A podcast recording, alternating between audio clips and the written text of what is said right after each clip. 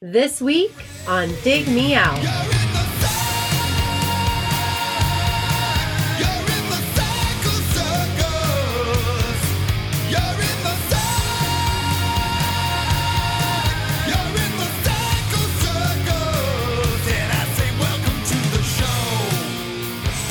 With your hosts, Jason Ziak and Tim Minichi.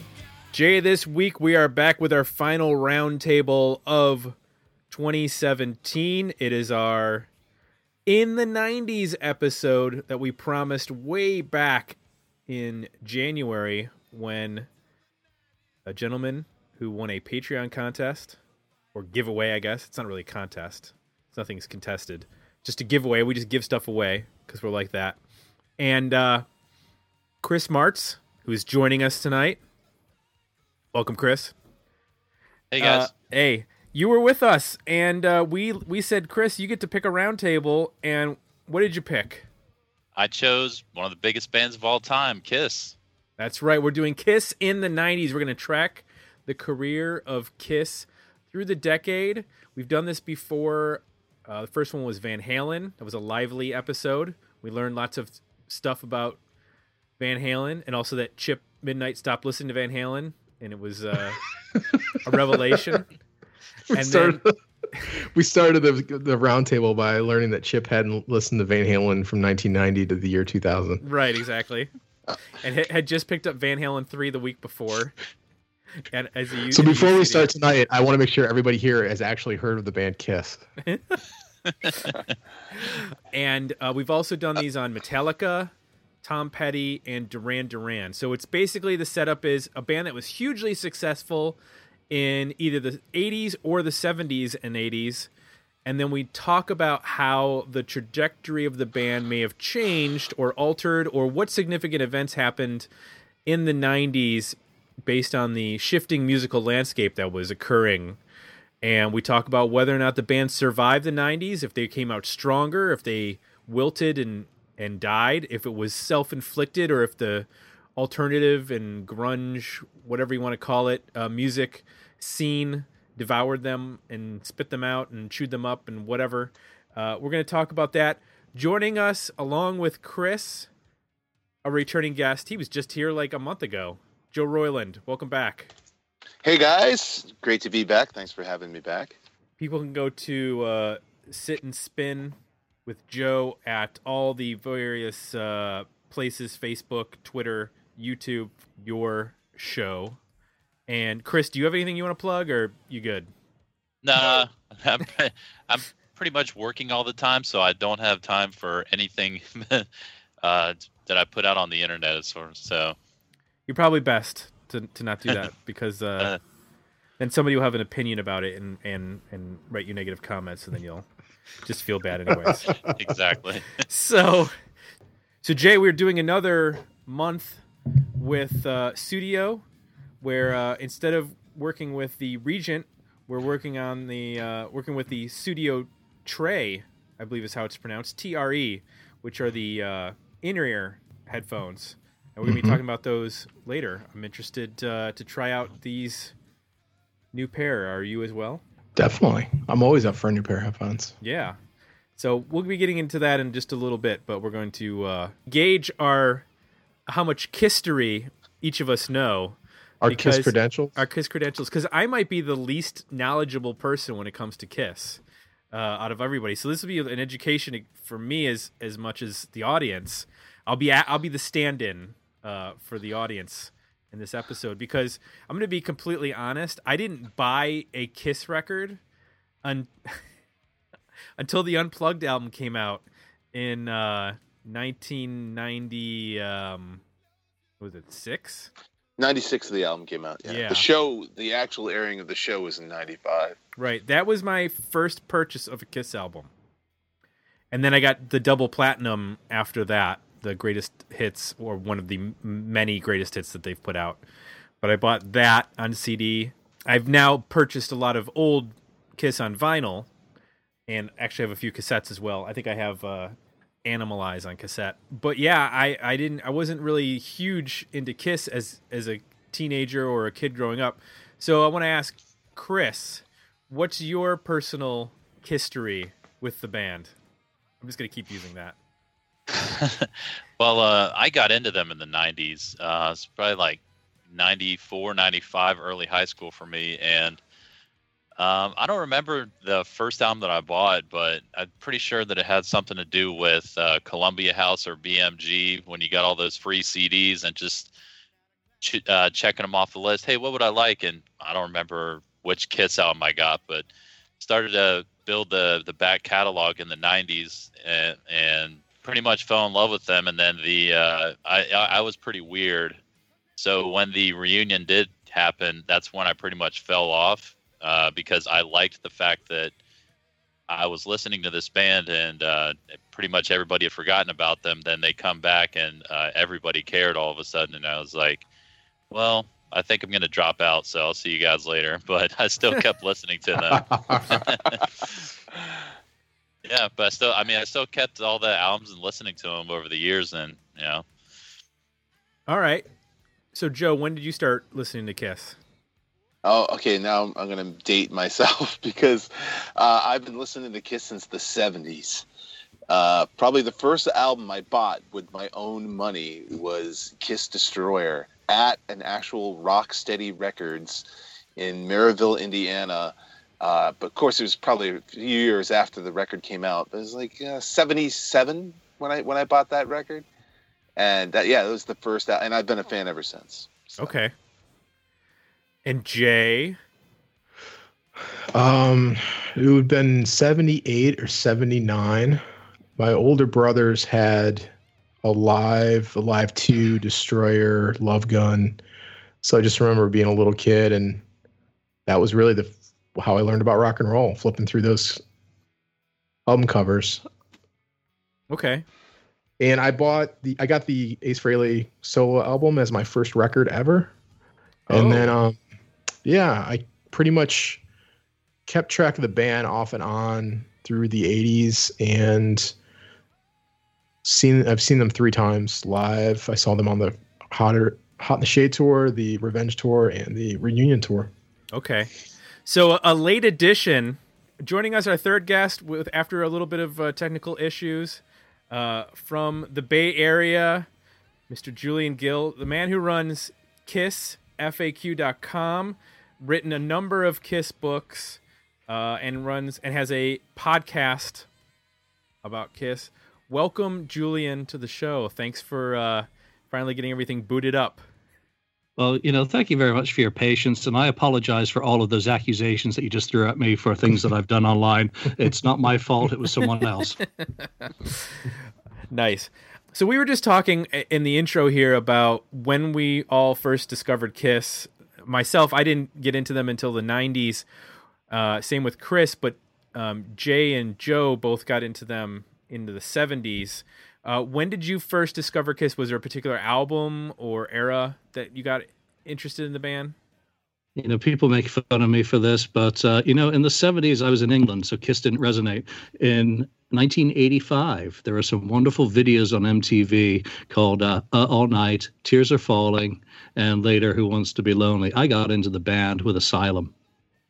Interesting. Nice. So right in the middle, perfect.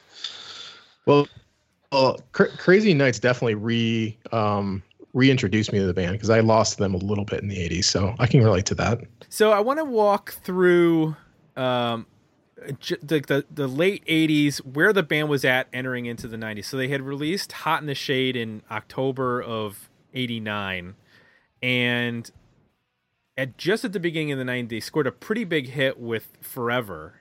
But it's going back and looking at the history um, it seemed like the band was sort of sputtering a little bit. There was like, I was reading about um, like Paul getting injured on stage, and then there was like a car accident. They were canceling lots of shows, and it seemed like there was um, some, just like the the band was not firing on on all cylinders at that point. The one of the other singles that was released for that record, Hot in the Shade, uh, off of Hot in the Shade, um, Hide Your Heart, that didn't chart very well at least not as well as uh, as being the the first single, and then Forever being the second single.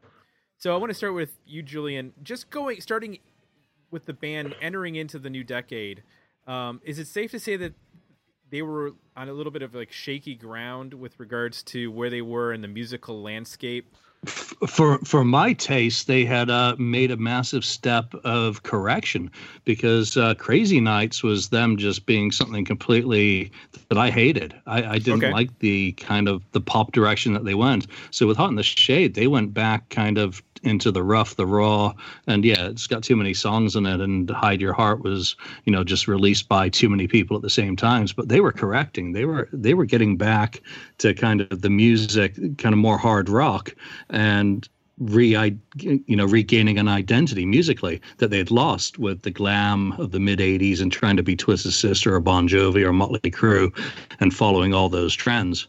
Yeah, and I think it's worth noting that um, the first video from that record features Gene and Paul in makeup, which was pretty amazing at the time. I don't. I I, I remember at the, right before that happened, never thinking that would ever occur again. So the fact that they did a video and they put the makeup back on and we're starting to sort of recognize their past, which most of the '80s I felt like they were so consumed with trying to chase Bon Jovi and Def Leppard and those sorts of bands that they sort of forgot who they were, and that was the first time that they kind of acknowledged it in a very, you know, overt way. So I, I I'm with the with Julian in that they were trying to. It seemed like trying to course correct, and I'm not sure they knew exactly where to go, but um, they were back to sort of being more of a hard rock band and trying to let, be a little less pop. Okay. Um, So- the stage show for that tour too was pretty big from production standpoint. You know, through a lot of the '80s, they started to really scale things down, and they at least tried to go back to like doing a big arena show, um, and and try to spend some money on production um, as well. Yeah, it, it it totally changed right Yeah. towards the end there. As you say with the Hot in the Shade tour, you get Leon, you get a massive production where the in the 80s the shows got shorter, uh, the sets got, you know, shorter, the logo got bigger and that was about it. All of a sudden you've got Leon back. Tail end of the Crazy Nights tour, they kind of brought started bringing back songs from the 70s as well. So there was the adjustment starts just at the end there. They'd gotten down to I think 370 songs in the set at one point, which just would have boggled the mind if I had been a fan in the 70s and gone to a Kiss show and only heard three makeup songs and the rest of it's all from the 80s. So by Hot in the Shade, in comes you know the legacy perfectly married to a certain extent with the 80s stuff that should have stayed in the set did stay the stuff that needed to be discarded that was just basically garbage they got rid of and they actually had a set that worked a set that looked like a kiss set and- and uh, a band on stage that was you know they, they took the tempo back down and corrected the stuff. I mean they'd been like chipmunks in the 80s performing some of that 70s stuff. It was just completely wrong Yeah, that was what I was going to mention too. Is the set list for the Hot in the Shade tour was exceptional. It was the best set list they'd had, as Julian said, in quite some time. And I saw them twice on that tour, and it was just great hearing all these old songs that you hadn't heard Kiss play in years, and they're bringing them back out again. It was really pretty sweet. Okay. I guess I was in terms of the overall. It seemed like the fir- like the singles did not, or, or at least Hide Your Heart did not chart w- the way that they were expecting. And then with, the, it seems like those those first two years of the of the decade are, you know, they, they're going in the wrong direction. Whereas when they hit '92, Revenge actually charts incredibly well, and I think it's the best charting album f- since like the early 80s or even it may even be before Before late- Dynasty, okay yeah. It seemed like in in terms of also their number of uh singles that were released off of that record you know hot in the shade had basically like three song three radio singles with hide your heart forever and rise to it and then uh, maybe it was the inclusion of the song on the bill and ted soundtrack that helped but it they did manage to get you know unholy and then domino uh, which I, listening to domino now i cannot believe that that was on the radio. Uh but then i and I, and I just wanna i mean those there's quite a number of singles off that record which again this came out in 92 so we're talking about post nevermind which is another interesting aspect of that record. And I, I personally, I don't I don't remember when it came out, but now it's actually like I think one of my favorite records of theirs.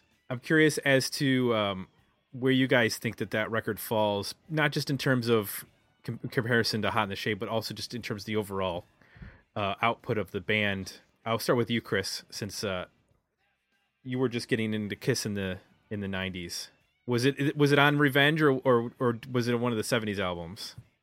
It, I'm, I think it was one of the '70s albums, but having Revenge around as the the newest title was a little bit different because it did seem like they, you know, because the whole music, the rock music scene, totally changed, obviously, with Nirvana and the whole grunge movement coming out. So for them to come out with Revenge seemed okay. They're trying to answer this trend a little bit, but not over the top as they might have later on with Carnival of Souls. You know, with with Revenge, they they brought back Bob Ezrin as the producer, and then they even brought back uh, Vinnie Vincent to help them write some songs for it. So they did have a little bit of nostalgia going as uh, that direction, but kind of a modern take on it as well. So, you know, Gene grew facial hair. They started wearing black clothes, leather, like like dark. Just their their imagery really got a lot darker as opposed to, you know, these, uh, you know, the white makeup from the the seventies. But you know, it was it was definitely a different step forward, but it was another step forward that I I, I did like it back then. Okay, Jade, I don't remember. So I know that you you know you said you've gone through sort of periods with being disconnected and then reconnecting. Did you get Revenge when it came out? Oh yeah. By this time, so by Crazy Nights, I'm fully 100% back into the band. It was really between probably 80 and was it 85 86 that i was not as uh, connected but by this point I, I, mean they're they're my favorite band. It's it's them and van halen all day. Um, so uh, i did get this when it came out. I remember unholy debuting on headbangers ball and just being com- just blown away. Like i literally picked up the phone and and and called somebody and said like we both just freaked out. Like oh my god kiss is back. Like this is the band that we had wanting been wanting them to be for you know uh, five years or, or, or however long and they're they're finally back. And uh, and I related it more to like you know they were going back to that black and white and silver kind of image but but without the makeup which was kind of a cool idea. And then musically you know and Unholy with the with the tuned down uh, riff it really made me think okay they're going to go and kind of uh, a because metal was still you know, even though alternative was happening, like Pantera was still huge at this time and they're getting more popular. So there's this metal sound that's emerging with the, you know, tuned down guitars, obviously hearing alternative rock. And I just thought when I heard Unholy of like, wow, they're really going to reinvent this band and like go in this direction.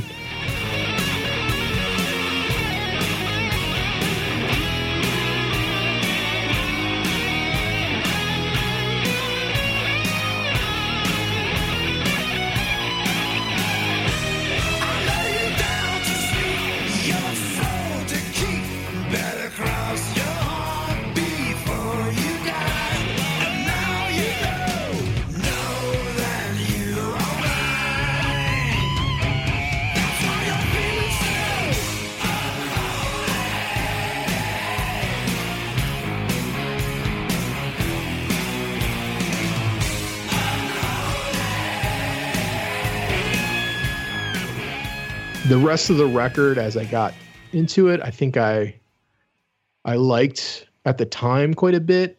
Looking back, I think listening to other Kiss fans talk about it, I think I let Unholy kind of color the entire record for me. Because if I take that song off, it's not nearly as good of a record um, as I remember it being. I, I think it's you know half and half. I think there's some stuff on there that's really really strong, and there's some other stuff that's like Domino and I Just Wanna that I don't know, maybe because they were played so much at the time, but um, they don't hold up quite as well for me anymore. Joe, what about you? Where where do you fall on this record? I fall in when when Revenge came out. I, I, I'm in the same boat as Jay. I was loving it. It was Kiss kind of getting back to basics.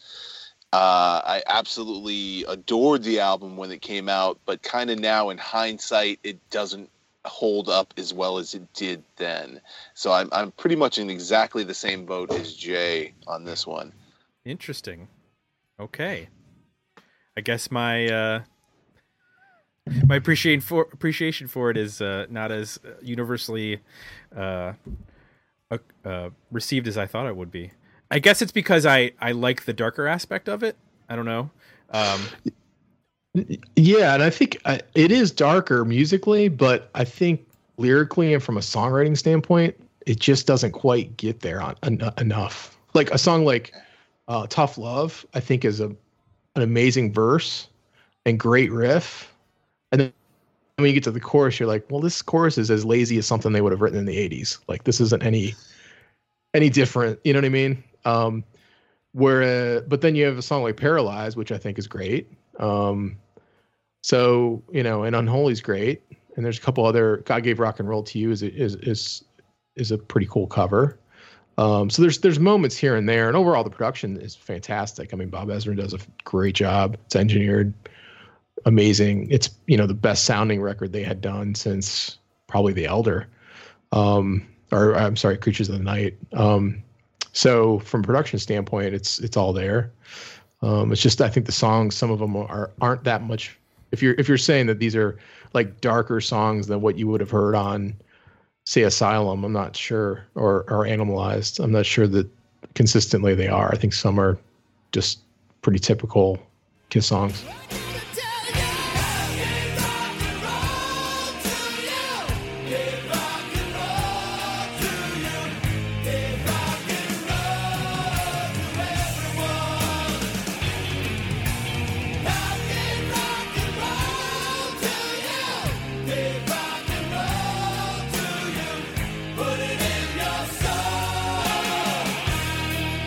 Right, Jay, we're going to take a minute out here and just talk about uh, the Sudio Tre headphones. We're going to be talking about them this month for our final uh, month of the year, December. Each week, we're going to be talking about a different aspect of these headphones, and we we just got these right before Thanksgiving, so we've had a couple weeks to try them out.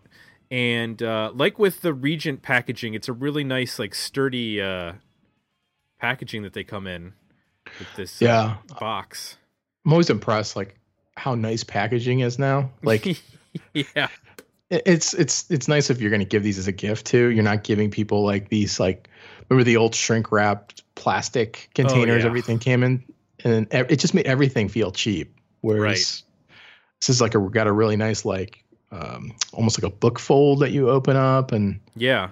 Yeah, it's, a- it's a, multiple compartments in there, and then and you get like a um, there's a leather case that it comes with for you to store. There's so there's three different sizes of the what actually you place in your ear.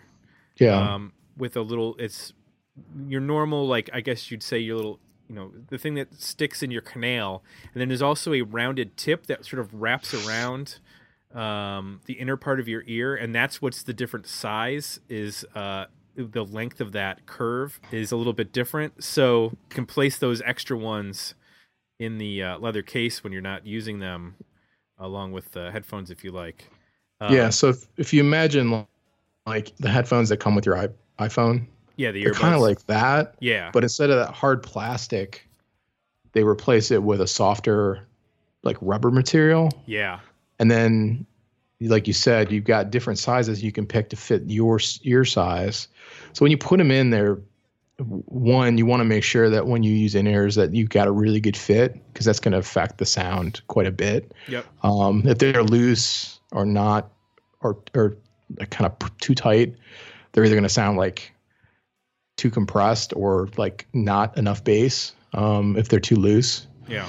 yeah, it's really nice that they come with all those different sizes because I, I had never used in ears like this before. I've used different styles, like I've used foam, and I've just used like the earbud style that just kind of like sit in your ear. But Right. um, this is the first time I've ever had with that little adapter piece that really locks in there. Yeah, and- we'll get into it more as we talk through, you know, using them more.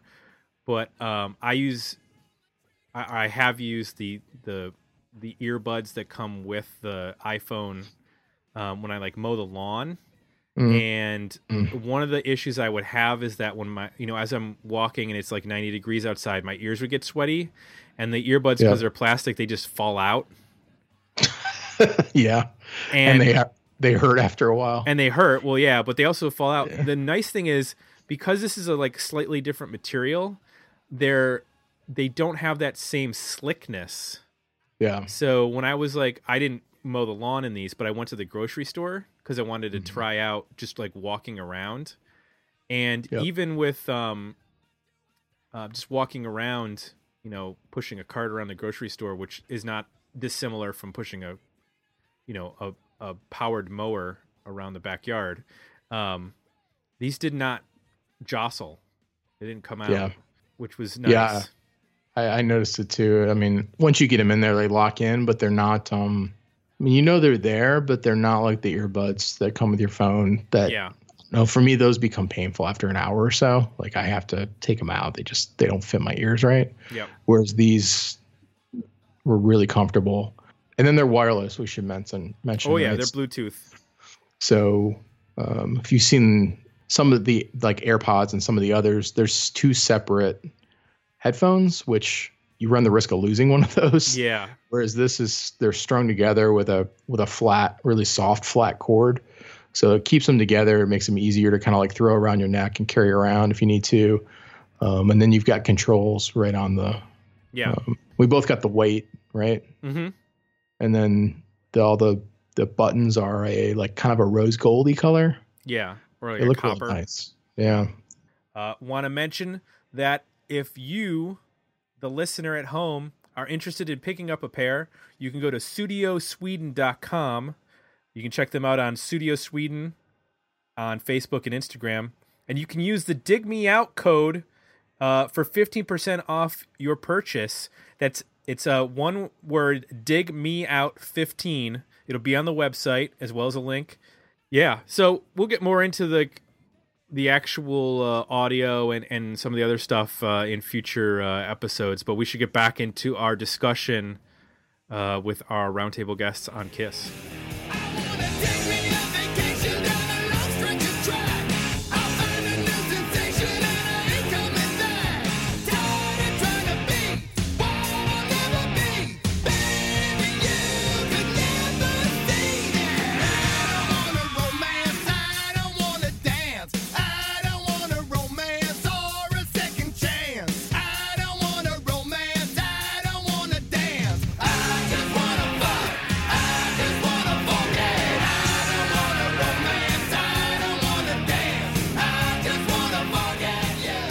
So let me ask you guys, and I'll, I'll start with Julian. The thing I, I, I realized that I skipped over was there was a change in the band. Eric Carr, who had been the drummer on the previous record, became ill. I believe it was, it was cancer, correct? And he ends up passing away and only ends up recording drums on like one song and then backing vocals on a song. And then Eric Singer becomes a drummer and he does the drums for the majority of the record. Um, I'm wondering if like how that affected the band in terms of if it even if it or if it did in terms of recording this record. I don't. I'm curious about that, Julian. If you have any insight on how that impacted the record and the band. I, I think you know the death of Eric Carr obviously was a, a shock to Kiss fans. Uh, his death was overshadowed, obviously, uh, more popularly by Freddie Mercury dying around the same time. But for Kiss fans, yeah.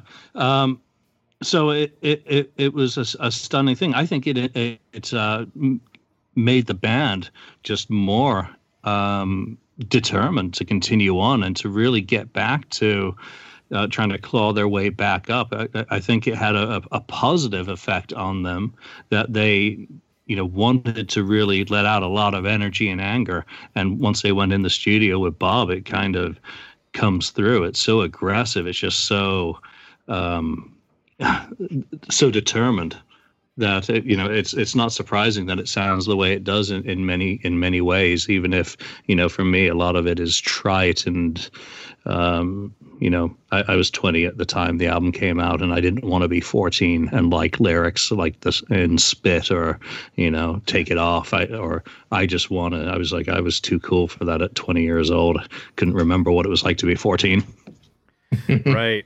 It wa yeah, it was the Eric Carr thing was it was weird because it's i mean remember we're pre-internet. So i just remember reading somewhere like oh he's sick and it's he's got cancer. Wow okay. And then all of a sudden you know i think it was an mtv one of those mtv news breaks or whatever they came in and said he was dead and it was just like devastating um because you don't you didn't have any information leading up to that really other than one announcement that he was sick. So um and then you know, I think in hindsight, reading about the what was going on with the band at the time, he had a a kind of a I don't know how you would characterize it. I, the, my understanding of is a difficult relationship with the band from time to time in terms of he had a maybe some self esteem issues and wanted to contribute more. And you know, the history of Kiss is that on all these records, it's not the four people, it's not the four guys on the cover uh, playing all the music. So you know, I think in a lot of ways uh, this record is no different in that, um,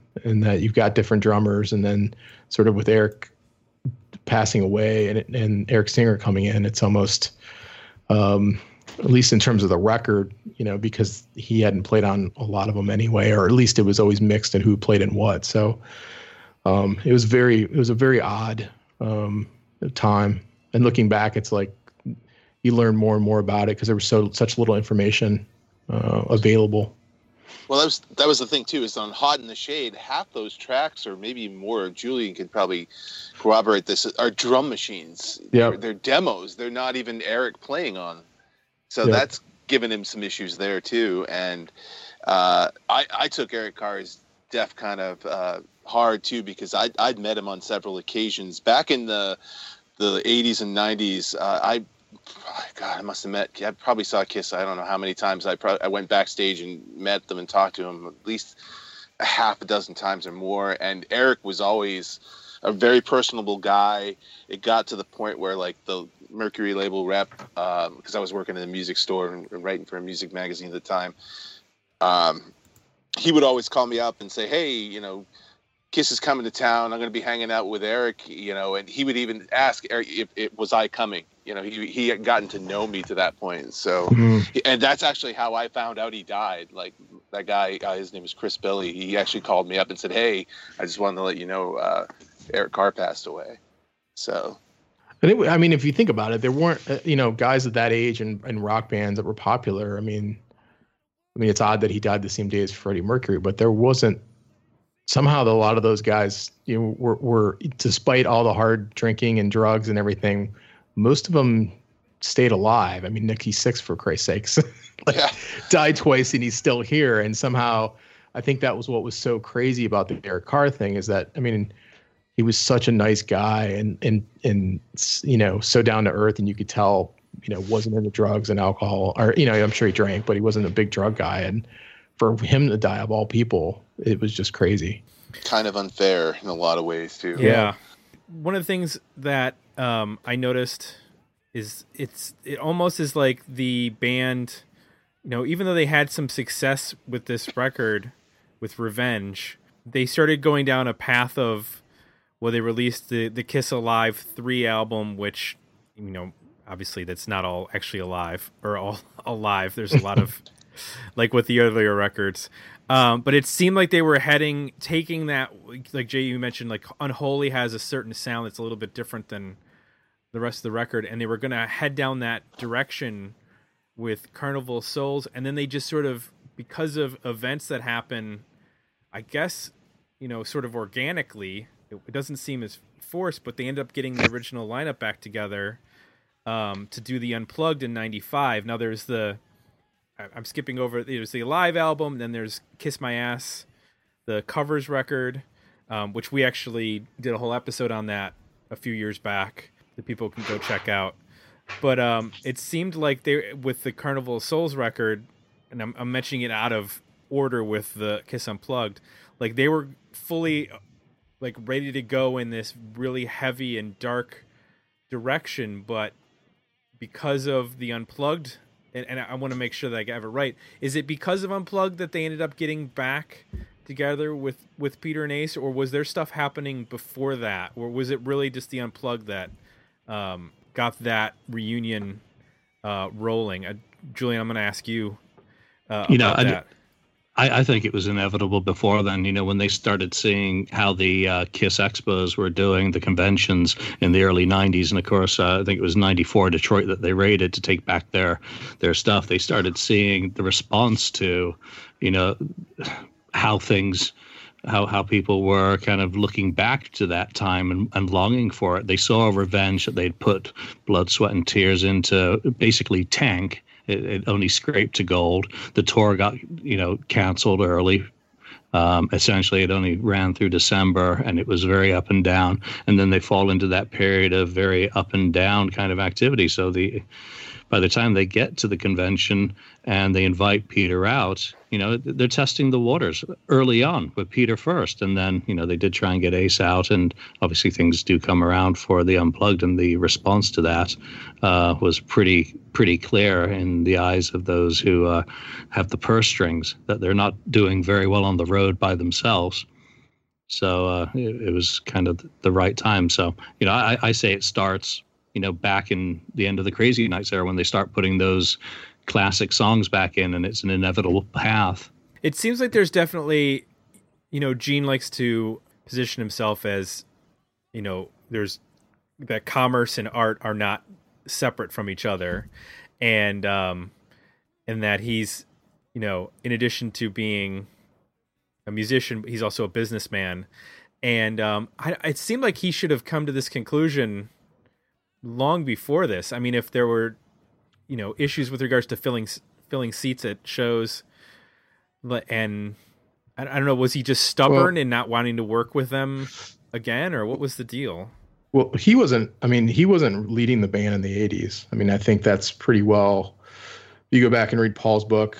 I mean, he's pretty clear about that. That Paul was really he was the band in the '80s, and Gene showed up with a couple songs on each record and did his thing and went out and did the tours. It wasn't really till the 90s, and I'm not sure why. Maybe his kids got older, or I, I don't know. I don't know why, but he took an interest in the band. It seemed again, and um, I think that's when you started to see some of the the nods to the history and the set lists and it wasn't just Paul wanting to do his own thing. It was sort of back to being a band a little bit more, and uh, that progression seemed to start to occur at the same time that Gene kind of took interest. And I think some of his best material is on the the albums from the 90s. I mean, other than the 70s, I think in the 80s a lot of his stuff was real wasn't always the strongest. Um, I think he, you know, really stepped up his songwriting and even his playing um, in some cases uh, on the 90s stuff. So you know, one one thing that's worth mentioning is uh, Gene had basically failed at all his extracurricular activities by 92 you know That's he true. hadn't done he hadn't done well as an actor. He hadn't done well as a producer. I mean look at the bands that he was producing. Look at the and then he'd stopped giving his songs away as well. He was giving so much of his material away and so much of his writing efforts to bands like black and blue and keel. I mean come on. Uh, That's right. Yeah, I forgot. He had a record label, um, Simmons Records, and yeah, movies and all that. So yeah, he kind of ran out of other creative avenues and went back to Kiss. Put his energy back where it belonged with Paul, and uh, then you yeah. suddenly see an explosion in kind of the merchandise starting again, and the projects, the Kiss My Ass, the Kisstory. Interesting. Now that you mention it, I'm now realizing the first time I saw Gene Simmons was in the Tom Selleck movie Runaway. he plays the villain, um, and it's like about like little robots. Like it's very, it's very weird. It's like yeah, it's, it's right not, up there with Phantom of the Park. Yeah, it's not good. it's not good. It's better than Phantom of the Park, though. I'll give it that. Yeah, that, that's.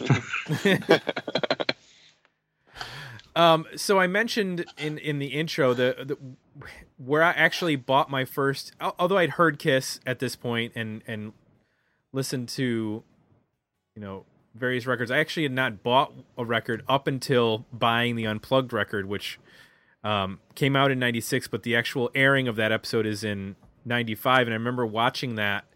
I don't know why. I, I was interested because i wasn't you know a diehard kiss fan but i think i was just watching all of the unplugged because it was such a cool outlet for bands to to do their songs in a different way. And you know whether it was eric clapton or ll cool j or nirvana they always seemed to do interesting performances. And sometimes they got released on CD and were pretty good. But I was really interested, really into that unplugged album, and, and ended up getting it.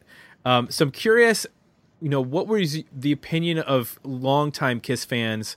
Obviously, there's the excitement of you know Peter and Ace coming out, but just seeing the band, you know, featured on MTV like that, which at that point MTV was at the height of their power, of you know making bands, uh, you know, into million selling, you know, artists, and you know, was it that this was you know going to sort of relaunch the band into the the mainstream of America, or you know, I'm just curious as to like where the the long term fans fell on the the unplugged and, and, where that sits with the in the history of the band. I, will I'll be quick. I mean, it, I, a couple things. One, it was it was really cool because that unplugged um, show featured all the members of the band. I mean, you got Bruce and Ace on the stage together. You got Peter and Eric on the stage together, and they just seemed to be really enjoying themselves. And the other thing that was weird, which was fun as fans, just to kind of see them with the makeup and the costumes off, and you just you got to appreciate the songs, uh, and they seem to be really having fun. Um, I think you know, in a weird way, it also represented maybe when they were they were most like, I don't know, credible or accepted. Um, they've never been a band that critics love. I mean, that's they've always been more, you know, the a band for the the masses, um, or, or in hardcore rock fans. But if it seemed like that that time, that sort of 95, 96 era, right? Uh, starting with the unplugged up into the reunion is when they kind of were the most credible. It seemed like, you know, maybe because they got on MTV and they did the unplugged and like they stripped down and you could really appreciate the the quality of the songs. Um, and then the reunion tour hit. It was in, in some ways maybe at their height in that regard. Following up on that, where in terms of the you know the band getting back together for the reunion tour after this, where did it, where was the I guess or how was the uh, you know I'm curious as to the Ace and Peter are not really members. They're, it seems like they were like contracted players. So was it hunky dory from the beginning that they were going to be back, or because I, I, was trying to figure out if in reading back like they were signed to like contracts, like this has always just sort of been Paul and Gene's show. Um, was because it seemed like um, I, like around this time I was reading where there were like issues with regards to there was like lawsuits going on with the label that like Peter was on outside of Kiss, and I'm just curious as to like was the public face of like what was happening matching what was actually happening behind the scenes um, with regards to like the, I guess the legal and contractual aspect of what was going on with the band. Um, Julian, I thought you might maybe have some insight as to like what was going on in terms of making this all happen what was what was going on to make it happen? A hell of a lot of torture and a lot of legal bills. Um, you know, you mentioned the Tony Nicole Tony Records uh, legal issue when basically Peter got poached back into the band. Um, you got to remember that Peter Criss sold out his uh, share in the business in I think it was 1987. Ace settled out in 84. So neither they left the partnership. They were completely out. So yes, they came back as employees and uh, and it was the the negotiations over the contract that uh, took quite a while to get sorted out. At least until I think it was uh, by late December, early January, and they signed up for five years in January of 1996. So there there was a lot of torture, and it wasn't clear it was going to happen. And Gene and Paul were adamant that they were not coming back into the band as equal partners ever again. They had already been paid off. All the risk was being taken by Gene and Paul as the, the sole proprietors of the band and its uh, property. So they made it very clear that, uh, you know, Ace and Peter were going to do what they were told. And to a certain extent, for the early part of the reunion, that certainly was the case. And then what happens with Bruce Kulick and Eric Singer? I mean, are they just like left out to dry? at this point? As, yeah, essentially they were just say take a, a paid vacation, you know, and uh, Gene and Paul knew that it could all crash and burn very easily with either Ace or Peter or both of them. So they couldn't just jettison Bruce and Eric. And, you know, I, I think to a certain extent they tried to treat them as best they could under the circumstances, but there was no proper way to really deal with Bruce and Eric. They said, go out and do your own thing, you know, get out there musically. And they, they both went on tour um, doing their, uh, their thing for a while until August when they they quit the band. They saw that it was actually working and that it was going to be quite a period of time until the reunion was over. And it's been 20 years so far. So so help us uh, with the timeline for Carnival Souls in that context because that record is they're working on that record right while they're negotiating this. Is that the way it's playing out? It, it, they pretty much work at the same time. Uh, the recording of Carnival of Souls runs right through uh, the end of that runs through the kind of negotiations for the reunion. So they they keep working on the album. They they started it, and you know obviously the record labels paid them in advance on it. So they keep going on the record. Again, it's all it's all backup plans. It's get the record done. And that's why not, not a lot of attention is actually paid to that record in terms of its sound and everything, that it's kind of a hurried uh, affair. I'd say they're distracted by the, the reunion and the prospects of that because, um, you know, in addition to the negotiations, you can't be recording an album and actually functioning very well while you're dealing with all these bits of drama in the background. So they finish up the album, and you know the negotiations conclude around the same time as well in January of '96. Bruce is doing a lot on that record, as yeah, I've come to understand. Bruce yep. is insane on that record. That is Bruce's record. So, Chris, I want to ask you: Did you pick up uh, Carnival of Souls when it came out? Um, I don't even remember when it came out because it was one of those things where the so many bootleg tapes were were circulating in the in the Kiss community that you know if you knew somebody you could just get a copy of it. And um, I didn't I didn't even pick it up. Uh, I didn't pick up the CD when it came out because I mean it it never really grabbed my attention too much. And uh, you know I'm sure that people who had the bootleg tape for a while said oh hey i want to i want to pick it up to see if they've actually cleaned it up a little bit or what it sounds like but it, i never picked it up just because i mean it, it it still is it's not one of my favorite records to be honest with you. So it's just i know that's probably going to disappoint some people who really really like that album but i just it never really grabbed my attention.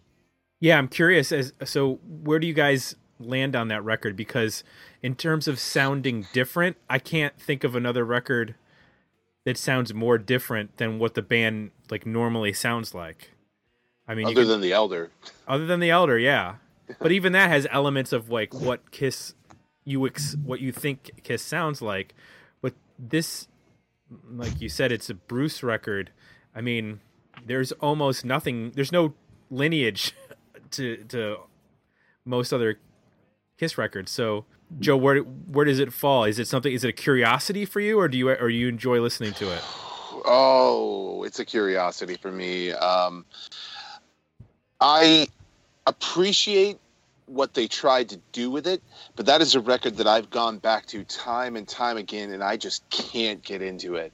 It's not because the playing is the the musicianship is great, the, uh, but there's no the songs just kind of fall flat for me a bit. I mean, there's just nothing catchy there. They they were trying to go dark and deep. They straight up told Toby Wright, the producer, we want to sound like Alice in Chains.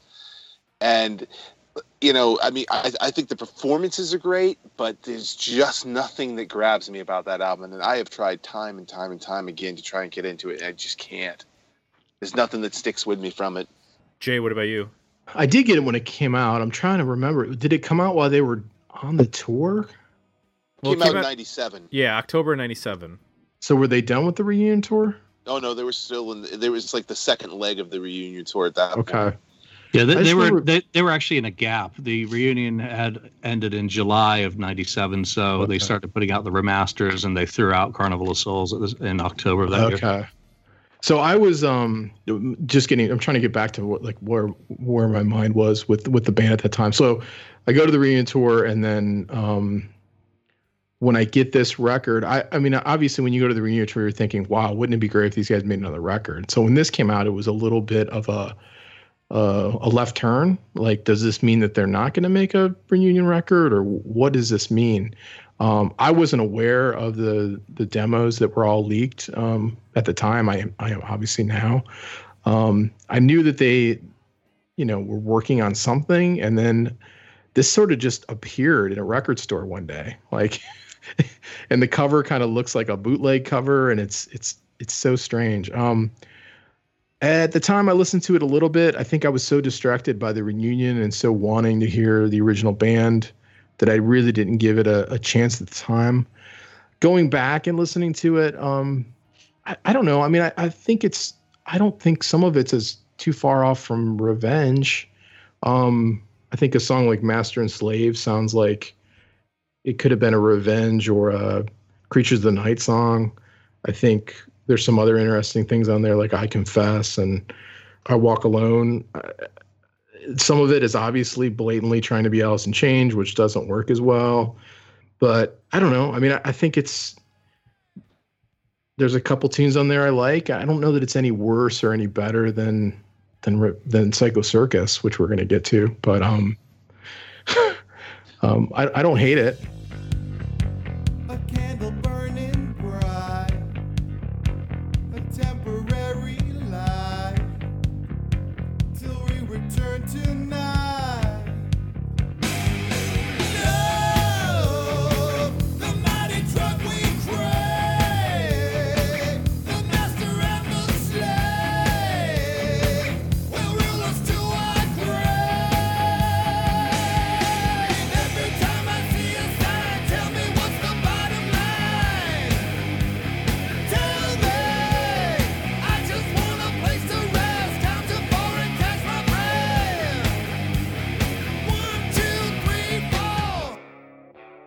Like I, I can't say it's a bad album. I just it just doesn't do anything for me personally.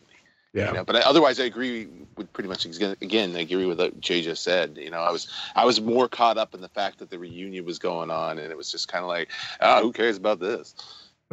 gotcha. I was more excited about the remasters of the catalog coming out. To be honest with you. Yeah. Yeah. Same here. So, Julian, is this essentially just a contractual obligation that they had this done and they had to put out a record because they owed one to Mercury and they had a finished record. But like Jay said, it just sort of appeared. It doesn't seem like there was there was only one single put out and doesn't. Well, there were like... two, there there were two singles actually. Oh, okay. Uh, you know, you know, first is Jungle, which did incredibly well on radio, and then Master Slave came out as the second single from it. You know, it wasn't just thrown out as as a you know congrat. Uh, a contractual obligation. It was thrown out there because it was circulating everywhere. They didn't want to put it out at all. They they facilitated on that. You know, one one week it had a release, next it didn't, and then it did finally come out. So it was something that they had to get out because they were basically you know dozens of bootlegs being pressed up from that. I remember getting it pretty soon after, um, you know, the word that had been completed, and you know, I listened to it a lot. I didn't listen to Soundgarden or Alice in Chains, so for me, it was something you know reasonably fresh at the time. It hasn't dated well, and and then I did promotion with uh, Phonogram in the UK for it. Uh, so it it was put out to get it out, and as a stopgap measure since the rest of the catalog was coming out as a remaster. I think they figure throw it out around the same time as that, and someone might pick it up uh, when they're picking up a new copy of Destroyer.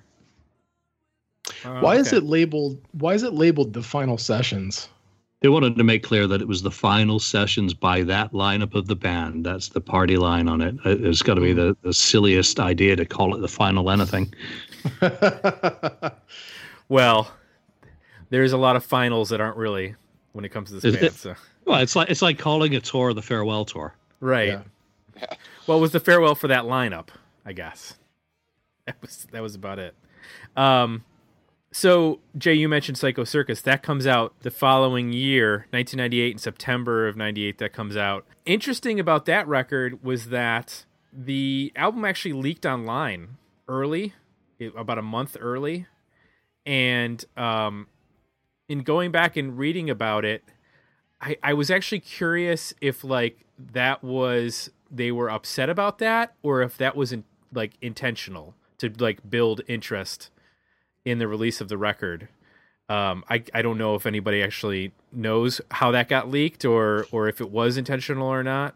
But it was also, you know, it was that was when Kiss Online was launched, was in August of '98, um, when the record came out, or just before the record came out. They also had uh, this first single, Psycho Circus, got apparently some radio stations started playing it early, and they got the cease and desist letter. But it seemed like that helped build buzz for the record because they ended up it ended up selling pretty well. I mean, it's it went gold in the U.S., Canada, and Sweden, and ended up uh, with, a number of singles. Um, I mean, it made it to number one in a couple of countries, and I think in terms of overall, I, and you can check me on this, Julian, but I think this sells pretty well compared to their recent output, or am I off on that? Yeah, it, it it sells slightly better, but you know by that time, Kiss's uh, studio output was basically dead in the water um, in terms of sales. They were never going back to anything like they'd had in the '70s. And, okay. and I just I do want to mention that you you know the cease and desists uh, you know, that was a very popular promotional tool. Obviously, they'd done the exact same thing with Revenge when um, there were radio stations that started playing I Just Wanna early, and they got cease and desist, and they got some nice press out of it too. So the cynic in me always says to a certain extent it's uh, manufactured, but the online leak, I remember the site that that happened on was uh, most certainly not engineered because I, I don't think anyone at the record label would have known about MP3s or real audio. At that time, it took them well, they they still haven't gotten to grips with it, have they? And I think a lot of the the success or, the, or whatever success happened with this record, however you want to quantify that, had more to do with the tour than the record. I don't know. That's my belief in terms of. I mean, that tour was that reunion tour was very successful. I mean, it really brought the band. I mean, they went on Grammys with Tupac to announce it. For Christ's sake, I mean, it was a big deal.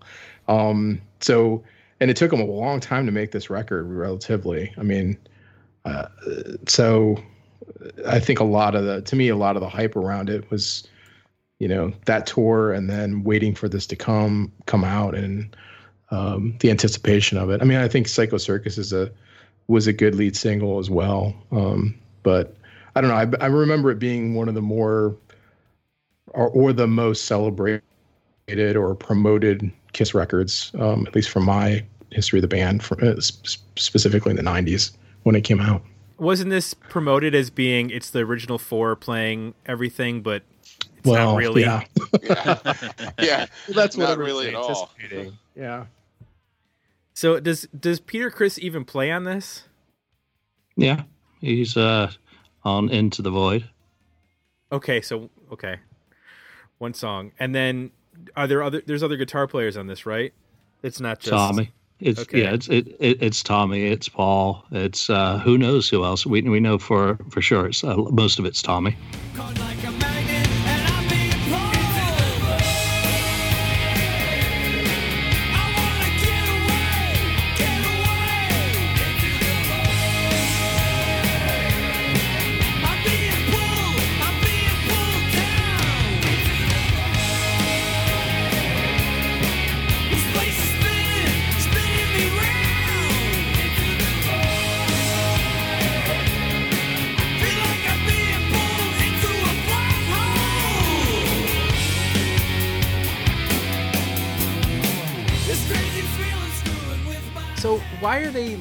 That in, terms of keeping secret who's playing and, un- and not crediting people? I mean, I'm sure they get paid, but is if everybody knows, if Kiss fans know, oh well, that you know, it's not really Peter playing drums on most of the songs. It's you know, it's not really all the guitar parts aren't really all Ace and Paul. You know, we got Tommy and Bruce coming in and they're doing stuff what is well, the logic behind not revealing all that stuff?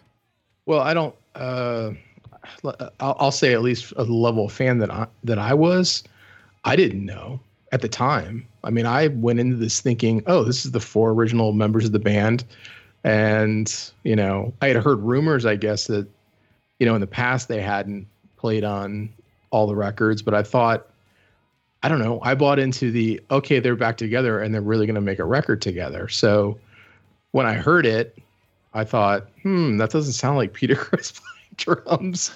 Yeah, it was the same for me. Maybe he got better. I don't know. Maybe he's been practicing more.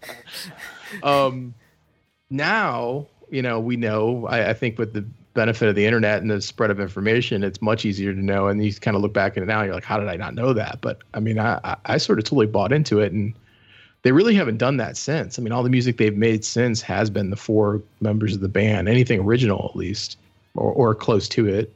Um, so this is kind of, as far as I understand, the last record where it's really a studio production and not at all what you you may think when you look at the back cover and you know see those four guys. It's not really them.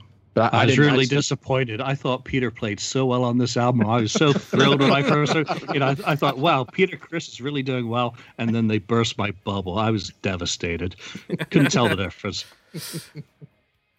Uh, um, so where does this record sit with you guys now? Like going back into back and listening to it now, uh, about half the record I really like, and then about half of it is like really kind of subpar to me.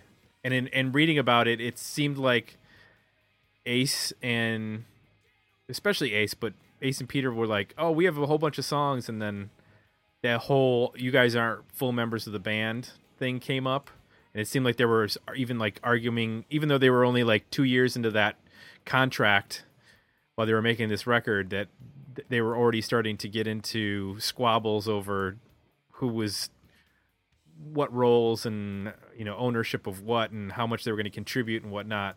Um, Chris, where you know, ba- listening back to this record and and comparing it to when you got it, do you have a favorable favorable opinion of uh, Psycho Circus, or is it uh, on your latter half of the records in their catalog? Um, it, I mean, it's if you're, it depends on what you're comparing it to. I mean, if you're comparing it to the the golden age from the 70s and the early 80s, sure, this falls towards the like the latter half of the catalog that I don't really like. But if you just take the record for what it is, as sort of like a modern take on throwback Kiss, I mean, it's it's pretty. It's got some good songs on there. I, yeah, I like you know the title track and within especially i think is a great song but you know like i said towards the back half of the album it does start to get a little you know over the top cheesy with you know like i finally found my way and you i mean it just they they just kind of cookie cutter songwriting with like you wanted the best and stuff like that. It's just we'll take a phrase here and then build a song like a song around it and and and that's it. It's so it i mean it didn't it, it, and also if you're comparing it to like sonic boom and monster which came out in the 2000s let me tell you this is way better than those two albums so Okay. I, I like the I, anytime a band puts rock and roll in the in the chorus or title of their song, I'm I'm on board. So like I like I pledge allegiance to the state of rock and roll because that's all I want from a rock and that's like how many ACDC songs have rock and roll in the song title and chorus of their song. like you could probably just make an album of ACDC songs just that have rock and roll in them. So I'm on board and I think that Into the Void is one of Ace's like coolest songs like that guitar riff that he has for that song is is pretty awesome. So I like those are the songs that really stand out for me. Yeah, you're right about like you wanted the best is like clearly they were like, well, we have the phrase you wanted the best. We got to write a song around it. yeah So And let's have a song where all four guys are singing on it. You know, it's like Oh man. i mean so but it's, formulaic. like sometimes it could be good like we are one I- Yeah. for as you know typically schlock rock as it gets like I, it's actually kind of catchy and i like I love We Are. One. That's one of my favorite tracks on the album.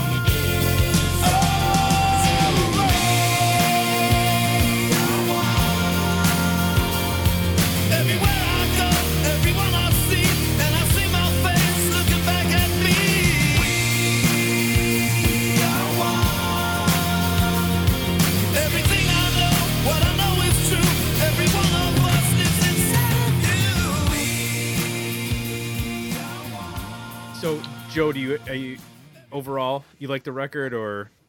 Overall, I like it, but I like you guys. I'm kind of 50-50 on it. I think about half of it's really good, half of it's really awful. But I would go to reach for it to listen to over Psycho Circus, or uh, rather Carnival of Souls, uh, more time, like nine times out of ten. You know, I mean, I just I get more more enjoyment out of that record than I do say Carnival of Souls or some of their other albums. Okay. But, I felt uh, yeah, I felt so cheated go by ahead, this Jay. record. I felt so cheated by this record. I don't I don't know that I can evaluate it. um I, I like Psycho Circus. I like um Journey of a Thousand Years. I like Into the Void. I like We Are One.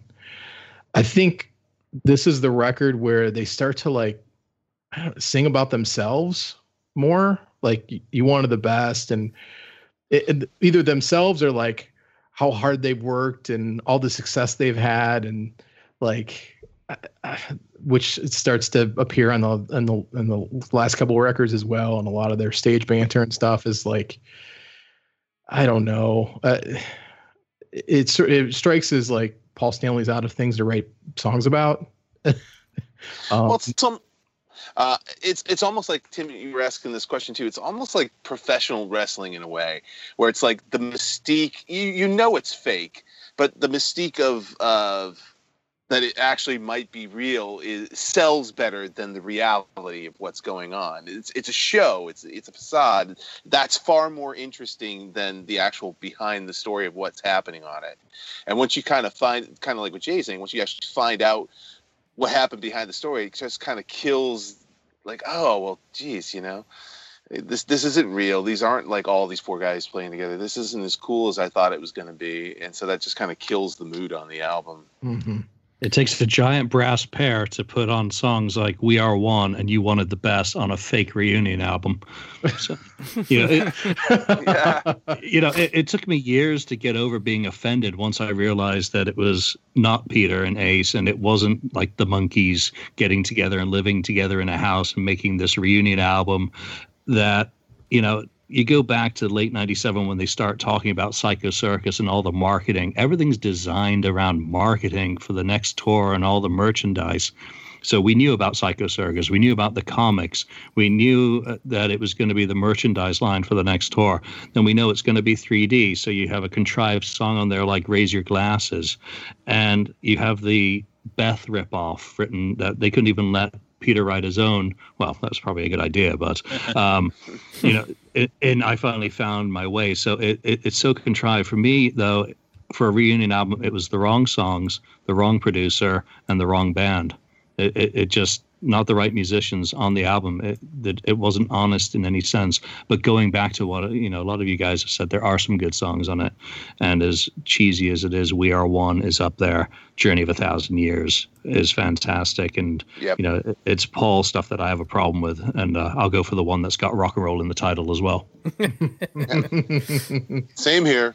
Go ahead, the Jay. great point about the marketing and the, a great point about the marketing and the lead up to all this it was that's what i was saying like it was so built out and planned and um, calculated It you know so when this came out it was a big deal it, it wasn't like uh, carnival souls where it just appeared on an end cap one day And this was kind of a, a big production and the artwork i mean the 3d cover which was honestly a huge letdown once i saw it I was like, oh, this is gonna be amazing. And I got the CD. and I was like, this is dumb. I don't get it. Like, I can't see either of the two images very well.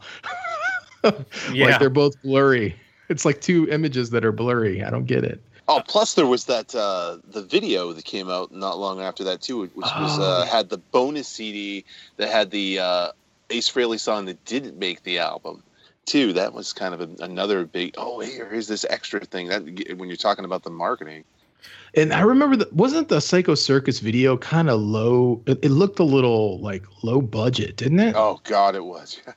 it was like For- bad, for- bad computer graphics. Yeah, it was weird. It was like you could tell they put a lot of money and thought into it, but in some ways it it ended up the final product coming across as like very cheap and chintzy in a weird way. You know what I mean? Like the like it, the execution just wasn't right from the songs chosen to how they did the 3D cover to the final production of the videos to kind of everything. It was just, I don't know. It was like a rough draft. It didn't quite get completed correctly or something. Like a prototype. Well, I think you hit it. Uh, you know, when you're talking about the marketing, I mean, it seems like it was a they had a marketing plan before they had an album and a and a visual idea for the out for the artwork and a visual idea for the you know the video. Like everything was built around this marketing plan, and they only like was mentioned they had five year contracts, so they knew they were dealing with like a limited window to deal with Peter and and uh, Ace in terms of not only putting out the record but then also touring on it. So, you know, it, maybe they this is all rushed is what the problem is. Is that maybe if they hadn't been dealing with that sort of a narrow of a window, five years doesn't sound like a narrow window, but when you realize Yeah. how much planning has to go into put together, a, you know, a world tour like that, and you know all the months in the studio to make the record, and then all the stuff that goes involved in it, like it that shrinks real quick. So Yeah, you you can go on YouTube and see this video called uh, "Kiss Marketing 1998." It's actually a, an official marketing tape that they put together, and it looks like more effort went into that than went into the Psycho Circus 3D video. and, and that and, and that you know shouldn't surprise anyone for Kiss because it was about what is our revenue streams for the next 24 months? How much can we get out of this?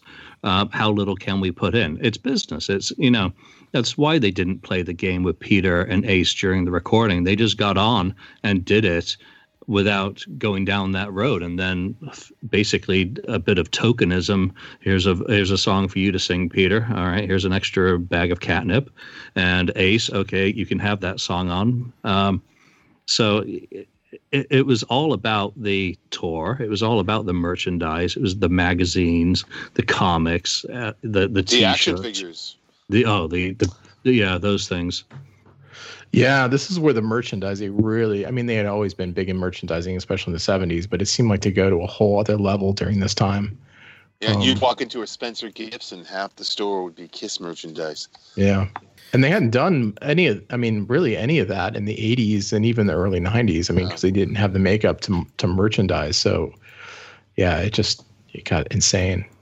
You know, th- there was quite a delay. You know, don't forget the tour ends in July, Finsbury Park at 97, July 97, and it's September 98. That's a long gap when you've only got a five year contract that you're not doing anything. They did not put out a live album from the reunion tour, which to me just boggles the mind as well. It, Second Coming doesn't come out until um, after Psycho Circus.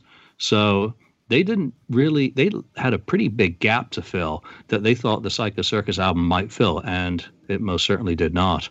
Is there any significance between uh, the titles Carnival of Souls and Psycho Circus? Like what a carnival and a circus? What is there something? Is this a concept that potentially they had been working on for a while or something? Well, as far as far as Psycho. Circus, there certainly was, and uh, Gene Gene had the idea for Carnival of Souls as a title, but uh, Okay. whether they whether they tie together any more so than just here's an idea that we're gonna do a Psycho Circus, uh, that's our that's our audience. They're the Psycho Circus. But they, you know, they were also definitely capitalizing on trying to get as much stuff out as they could in like that period from like ninety, from when the unplugged show and album comes out in ninety six. You got the unplugged album in ninety six. You got the um, odds and sods live album. You wanted the best. You got the best. That came out in ninety six. You've got the, all the remasters coming out in 97. You got Carnival of Souls thrown out in 97. You got Kiss Greatest Hits thrown out in 97. And there were various versions of that, like what the cover looked like and what the track listing looked like, depending on which country you were in. Uh, and then Psycho Circus in 97. So, or rather 98. So that's quite a bit of product in just like three years' time that they just unleashed on the masses. Yeah, I remember feeling as a fan who was like really into the reunion and some of the merchandising. I do remember seeing that you wanted the best and the greatest hits coming out. It seemed like within months of each other at the time, as being really, I don't know. it did not excite me as a fan for them to be releasing that that stuff. Um, that much greatest hits material after the, uh, around the, the tour. It was like, okay, let's let's get some new music. What do you guys do? like, Right. I'm a Kiss fan. I own all these records already. I don't need another copy of you know Rock and Roll All Night. I'm I'm all good you wanted the best as a good as a good one to kind of mention. I mean, I was excited that here was an uh, an album coming out specifically tied to reunion, all that unreleased stuff from the live albums, and then you go in and listen to it, and it's uh, got Paul redoing the vocals and ruining great '70s tracks, and then you got a 20 minute interview with Jay Leno, which I, I can't think of anything worse. To, Jesus. On, on, a, on a piece of product, and then in in Europe where I was living, by December '96 is when we get uh, Greatest Kiss which I thought was fantastic because it was a sampler for the remasters, which hadn't come out or wouldn't come out for nearly another year. So I like Greatest Kiss better than You Wanted the Best, which just again, it's a very strange thing to say that I like a compilation better than something that had unreleased live recordings from the 70s because they ruined them. And Julian, uh, you could probably correct me on this, but wasn't was it still called Greatest Hits in England? Because I thought it had a slightly different title, but the, the album cover artwork was completely different. It had a different song listing, and it was is actually much better artwork than we got here in the states. I know, like the Japanese version had extra tracks, but I, yeah. I had gotten the UK version of the album that was quite different from the American version. Complete, completely different albums. Greatest Kiss came out in the UK as an album, like with the same ugly cover as everywhere else, and then Greatest Hits came out, which was essentially the same track listing, but I think they threw Crazy Nights on there, um, yeah. with the, with the white cover and the the full. Yeah. That came out to um, in July of '97 to coincide with the end of the tour as a special England only release. Right, it had all the little uh, makeup logos in the. Um spine of the CD, like the, yeah. the little. Yeah, that was really cool. Yeah, I, I like that album, even though it was just again the same thing I'd basically bought the year before, but uh, I, yeah. because it was specific to England at the time, I thought it was really neat. So let me ask you guys: How many of you in 1999 went to your local movie theater to see Detroit Rock City? Anybody? I did. I did. you did. Did I go with you, Jay? Probably, I yeah. With, I might have gone with you. I don't remember. Yeah. I waited for the VHS tape. I've still never seen it myself, so. Well, it's okay. Yeah. It's not terrible. I mean, it's not the greatest it, thing. It was just around that time where, you know, with the marketing, it, it, they, they were just everywhere. And it just got to be a big turnoff to me where, you know, you walk into the mall or you turn on your TV or whatever with the Kiss Demon the wrestler, that Kiss is just oh, everywhere, geez. and it just gets to be too much after a while. It's like, man, yeah. I like these guys, but you're wearing out your welcome. Exactly. I forgot about the wrestler. What year was that? It's, 99. Uh, 99, yeah. Uh, yeah, it was August 99, I think. Yeah, it was when WCW was just, uh, they were going way downhill, and they were trying to they were just burning money left and right and were just trying to look for something to get their ratings back up. And for some reason they thought the kiss demon would be a good idea. And they threw a bunch of money at kiss to have their character and for kiss to play live on tv which yeah that's kind of why wcw's out of business now. So yeah, so, 1999, Kiss goes from being a buzz to being a major hangover with that that movie. You know, we were promised like a new song um, that the band were going to do. Paul Stanley was going to write something for the uh, for the uh, the soundtrack, and, and that excited me. And then you start seeing parts of the script, and that's that's why I, I didn't go to it because it, it just did not appeal in any sense. Uh, I got to hear like the Detroit Rock City 1998 recording early on when they'd uh, finished that in the studio, and that made me more excited than Psycho Circus because it was actually all four guys playing together, and I was like, okay, great, they can still play. What but was that, that for? What was that? I remember that. What was that for? That, that was for the soundtrack of, right. Of, uh, it was supposed to be on the soundtrack as an independent song. Instead, they only used it in the movie in the ending sequence, right. uh, overlaid right. with all the explosions and everything. Uh, but right. the, the, the one they they cut in the studio has a Black Diamond uh, ending. It's like six minutes long. It's really neat. It should have been on the box set actually. And that the track that they did, the one new track that they did end up doing for that album, I forget the name of it, but that it's a ballad. Nothing, is, nothing can keep me from. Oh my god, it's you. so awful. It's so awful. It's like Diane Warren at her worst. It's just terrible. again, it was it was mimicking something that had already been done. You know, Armageddon had come out, and Yep. I don't want to miss a thing. And it was it was not original. Paul couldn't muster writing his own song, sadly, or he. li- I think Diane said uh, that he just liked it and he was fine with it and didn't want to, you know, do anything. Which kind of speaks if Paul Stanley doesn't want to do something, he's just not motivated to do it, which is very sad considering, you know, that that they could have fixed the problem of Psycho Circus on the soundtrack by having a song with all four original members playing. But I guess it was too late. The relationships are too far gone. So this takes us to the end of the 90s. It would be 11 years, I believe, and when we get the next actual studio album, uh, Sonic Boom in 2009. There were a whole host of uh, you know live albums and compilations. The Kiss Symphony Alive Four would come out a couple years after the- in, in 2003, and there would be the um, Millennium Collection starting in, in Volume One in 2003, and then there's another one 2004, and then another one 2006. There's the box set Box comes set. out in 2001. So it's a lot of repackaging, a lot of digging into the archives. Um, has anybody purchased the the, the latest, the producer, uh, whatever that ridiculous thing is, where Gene shows up at your house and gives you the Oh, key the to vault? something? The vault, yeah. What is that? Is it- No, I have not, but uh, the guy who, one of the guys who's his like, uh, pro, who's goes out there with him and is helping him out with all the promotion. His name is Keith Balgort. He's an old friend of mine. He used to work for uh, EMD. He used to be my EMD label rep when I was working in a music store. So He's a really he's a really cool guy, and I, I will hold Yeah. up my hand and say yes, I have purchased the Vault experience because I am an utter sheep. I actually like Gene's demos, so I can't wait to get my hand on uh, 150 of them, even if I don't need him to give them to me personally. so how does that work? So, it, you, is it just a? Is there different levels of what you're buying into? Um, yeah, this is like this is like QVC. You know, uh, your entry level two thousand dollars. You can go drive to uh, Gene Simmons Vault Experience, where he will hand over the vault to you in person.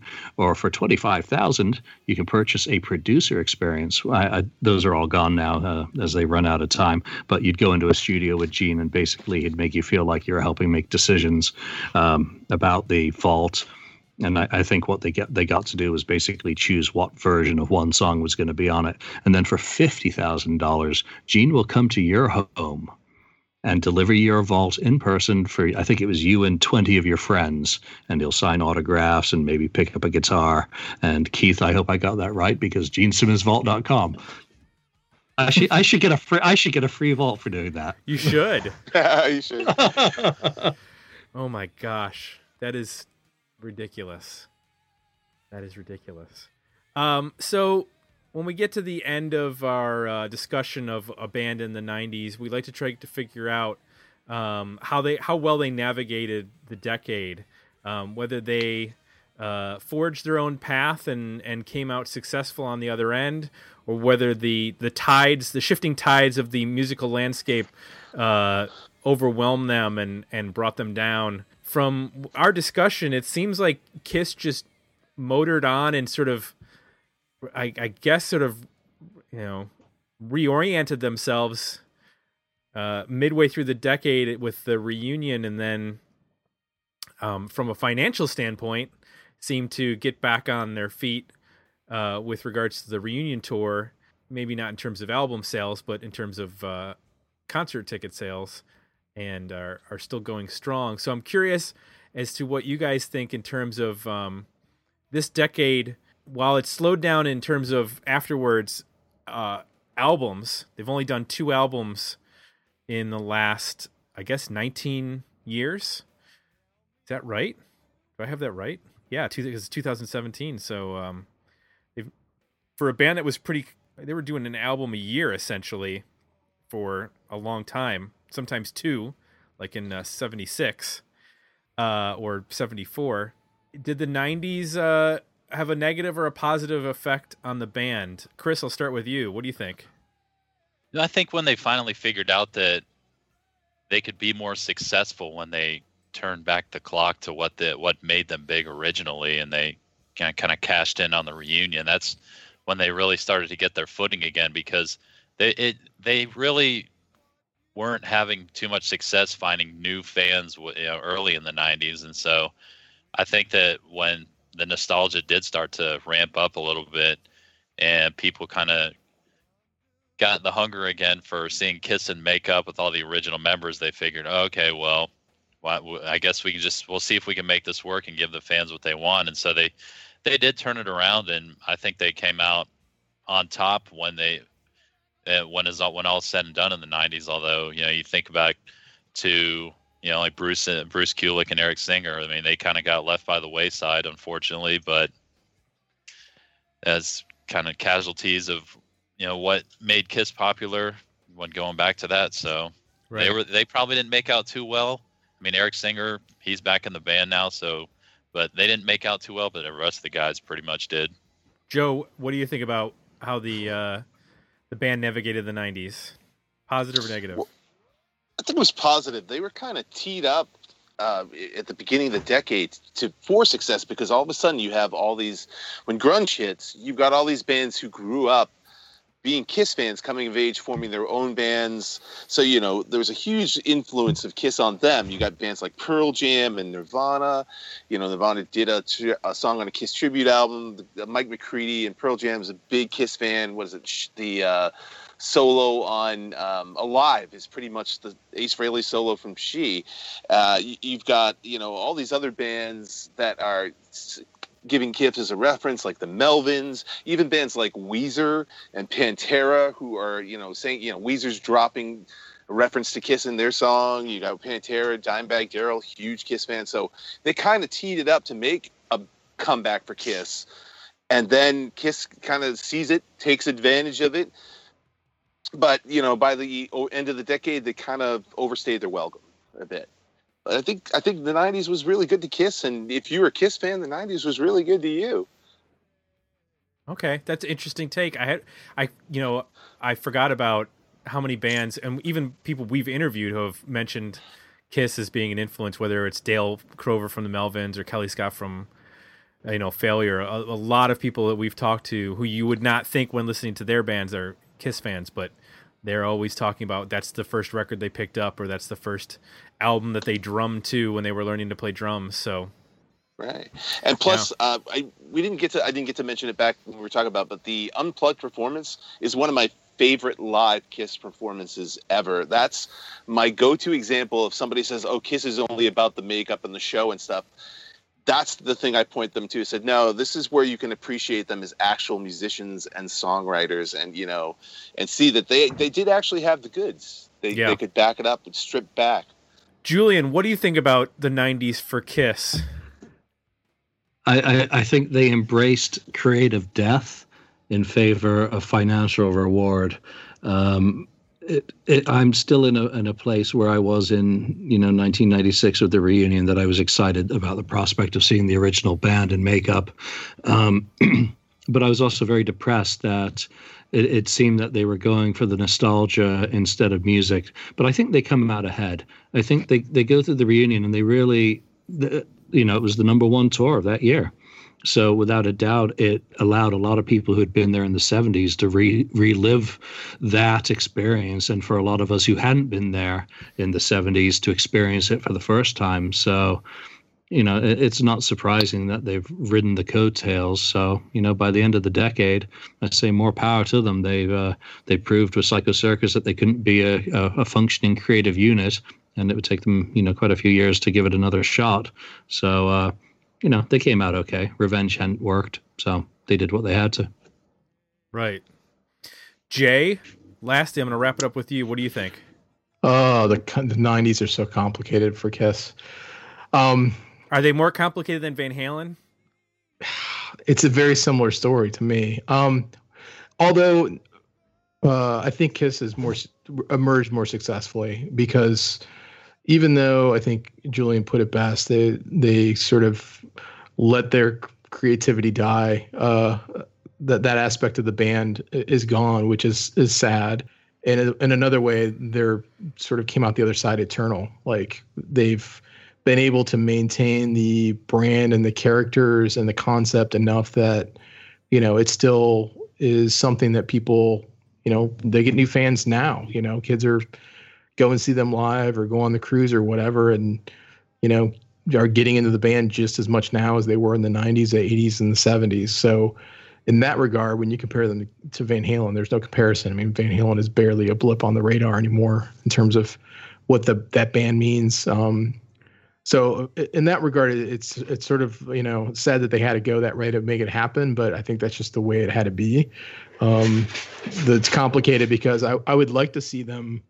I would have liked to see them, you know, get the band back together and still be creative with the concept, the original concept, like push it further and see what else, other things you can do with it and explore uh, new paths with the, the original concept and the original members. But that's a little naive, I guess. Uh, it, it, just wasn't meant to be. So, in that way, it's um, it was exhilarating to finally see them, you know, reunited, the original members. I got to, you know, go to the tour and, and see it. And for me, it was kind of a a little bit of closure, I guess, um, in that I had anticipated it for so long, you know, being a, a, a not being able to see the band uh, in that incarnation for I don't know what was it, 20 years at that point, um, and to finally see it, it was kind of like okay, I can I can say that I've done this now, um, and then since then it's just been, you know, I I still keep track of the band, um, but you know, uh, it's it's not quite the same in terms of the creativity.